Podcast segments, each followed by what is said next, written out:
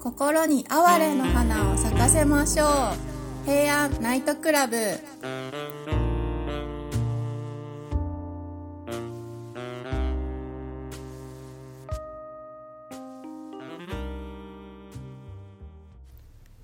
こんにちは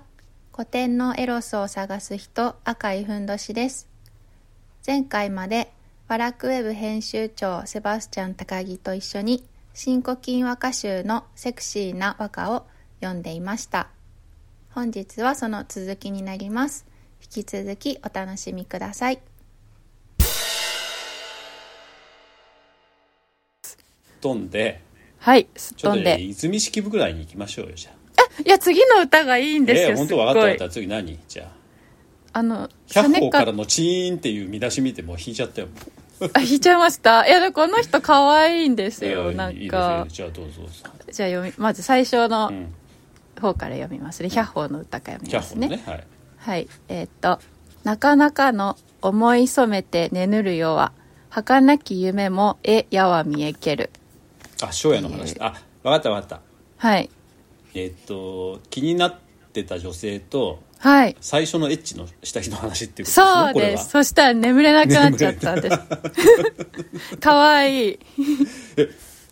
かわかわいい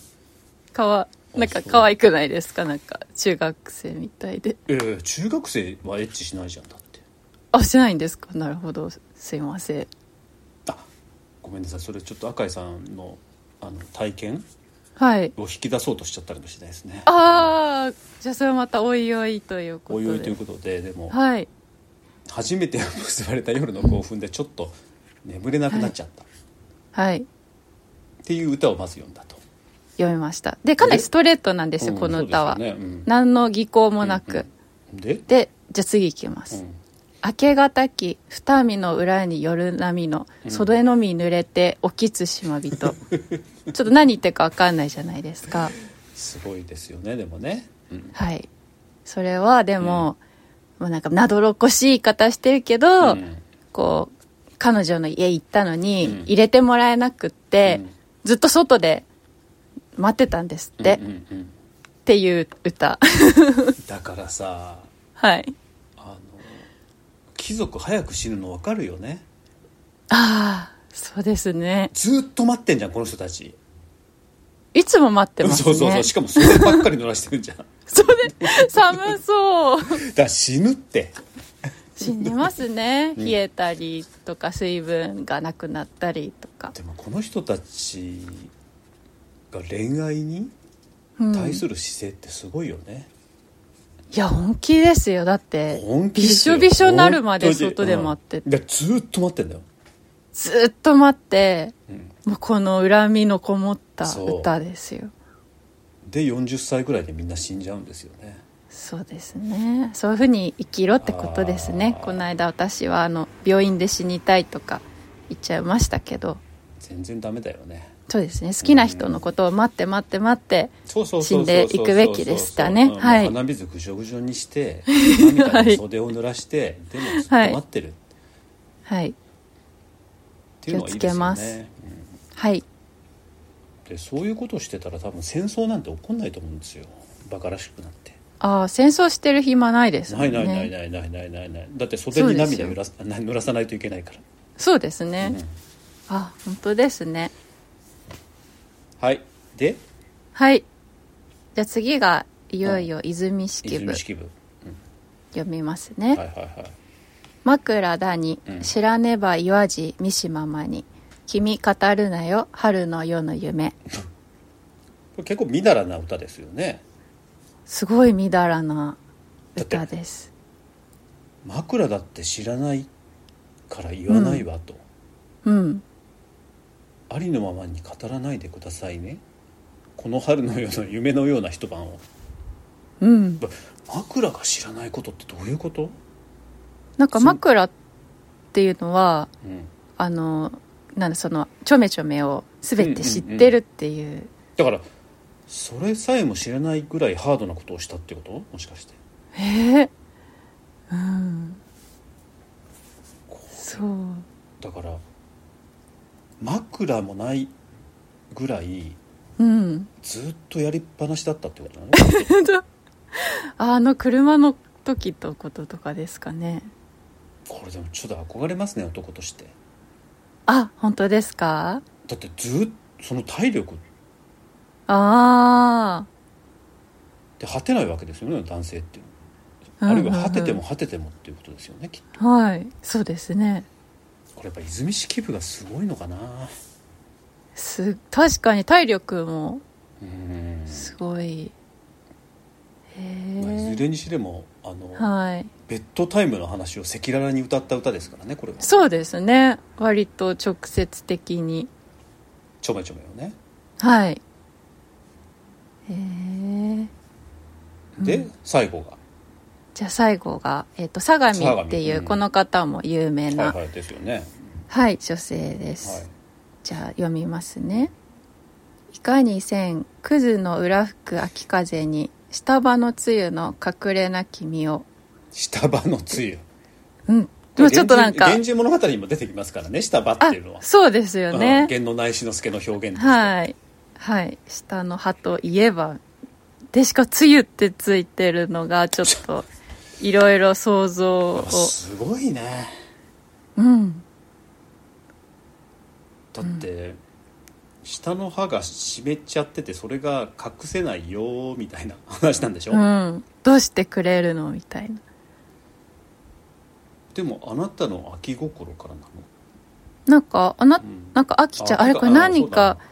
見たんですけどなんか飽きちゃ、うんうん誰かに手紙見せちゃったみたいな話だったようあー多な分ね気がするんです、はいこれ LINE とかでさああいやらしい会話するカップルいるじゃないです かいますねはいでそれをちょっと見せちゃったんだろうね飽きてきて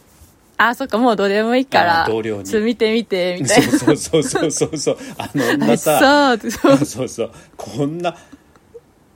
こんなうみたいなね写メとかもついそてうてで今はねこう割とエロチックな写真を送り合ったりするんですけどはい当時は写真がないから、うんうんうエんロチックな歌が写真代わりだったっていうことですよねああだからえこの歌やばくそうなないのそうみのたやいばないそ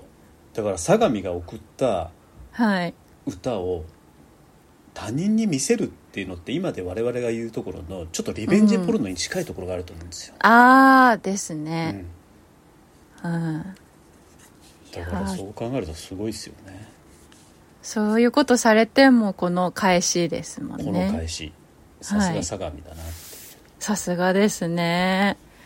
いやですねなんか強いしうまいしすごいな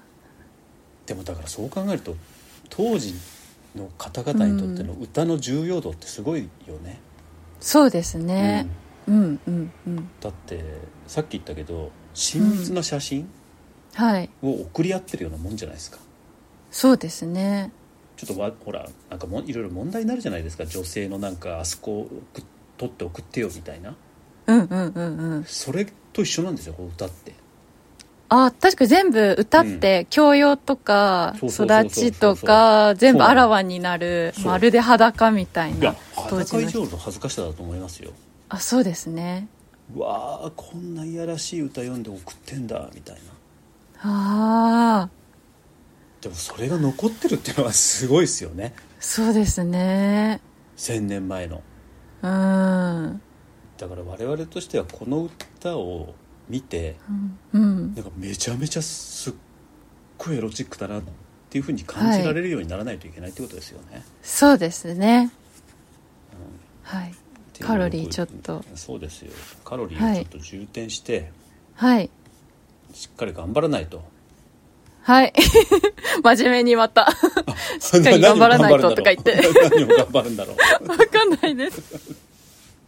しっかりが真面本目当ですよにねねはいはいわかバカりまバしたカしくはいあで今の歌の,、うんあの役とかあと下歌の女王のまたりえさんはいはいはいのはいうん送ってくださった歌も全部記事に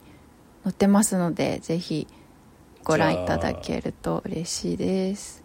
リエさんの歌特集っていうのをやらないといけないかもねあそうですね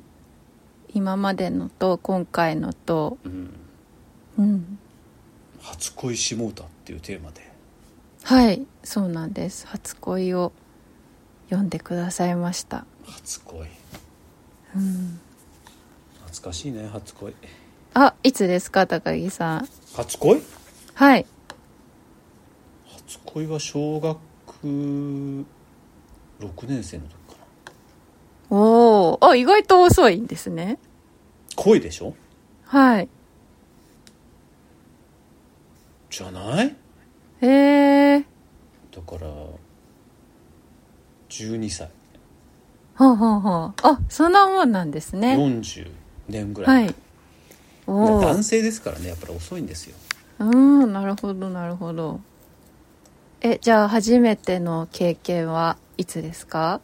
それはノーコメントですええノーコメントですさらっとちょっと聞いてみたんですがいやー懐かしいですよねはいまありえさんの送ってくださった初恋と言いつつ、うんうんおそらく初体験の歌なんだろうなと思うこれ何歳ぐらいなんだろうねだって急に人のことは聞いたり して確か にりえさんにちょちょっと聞いといて何歳の時ちょっと、はいあそれでドキドキするか聞いときらあそうですね、うん勝手に18ぐらいかなえどっかにヒントありますかねタバコは吸ってるもんねなんかあねれビールが泡立ってますよあーでもほら相手がちょっと上でさああリエさんが18ぐらいなるほどと見たねふんふんふん、まあいいですねいいでしょうそれはうんはいわかりました、ということでおはい相手は、ワラクウェブ編集長セバスチャン高木とワラクウェブ古典のエロスを探す人赤いふんどしでした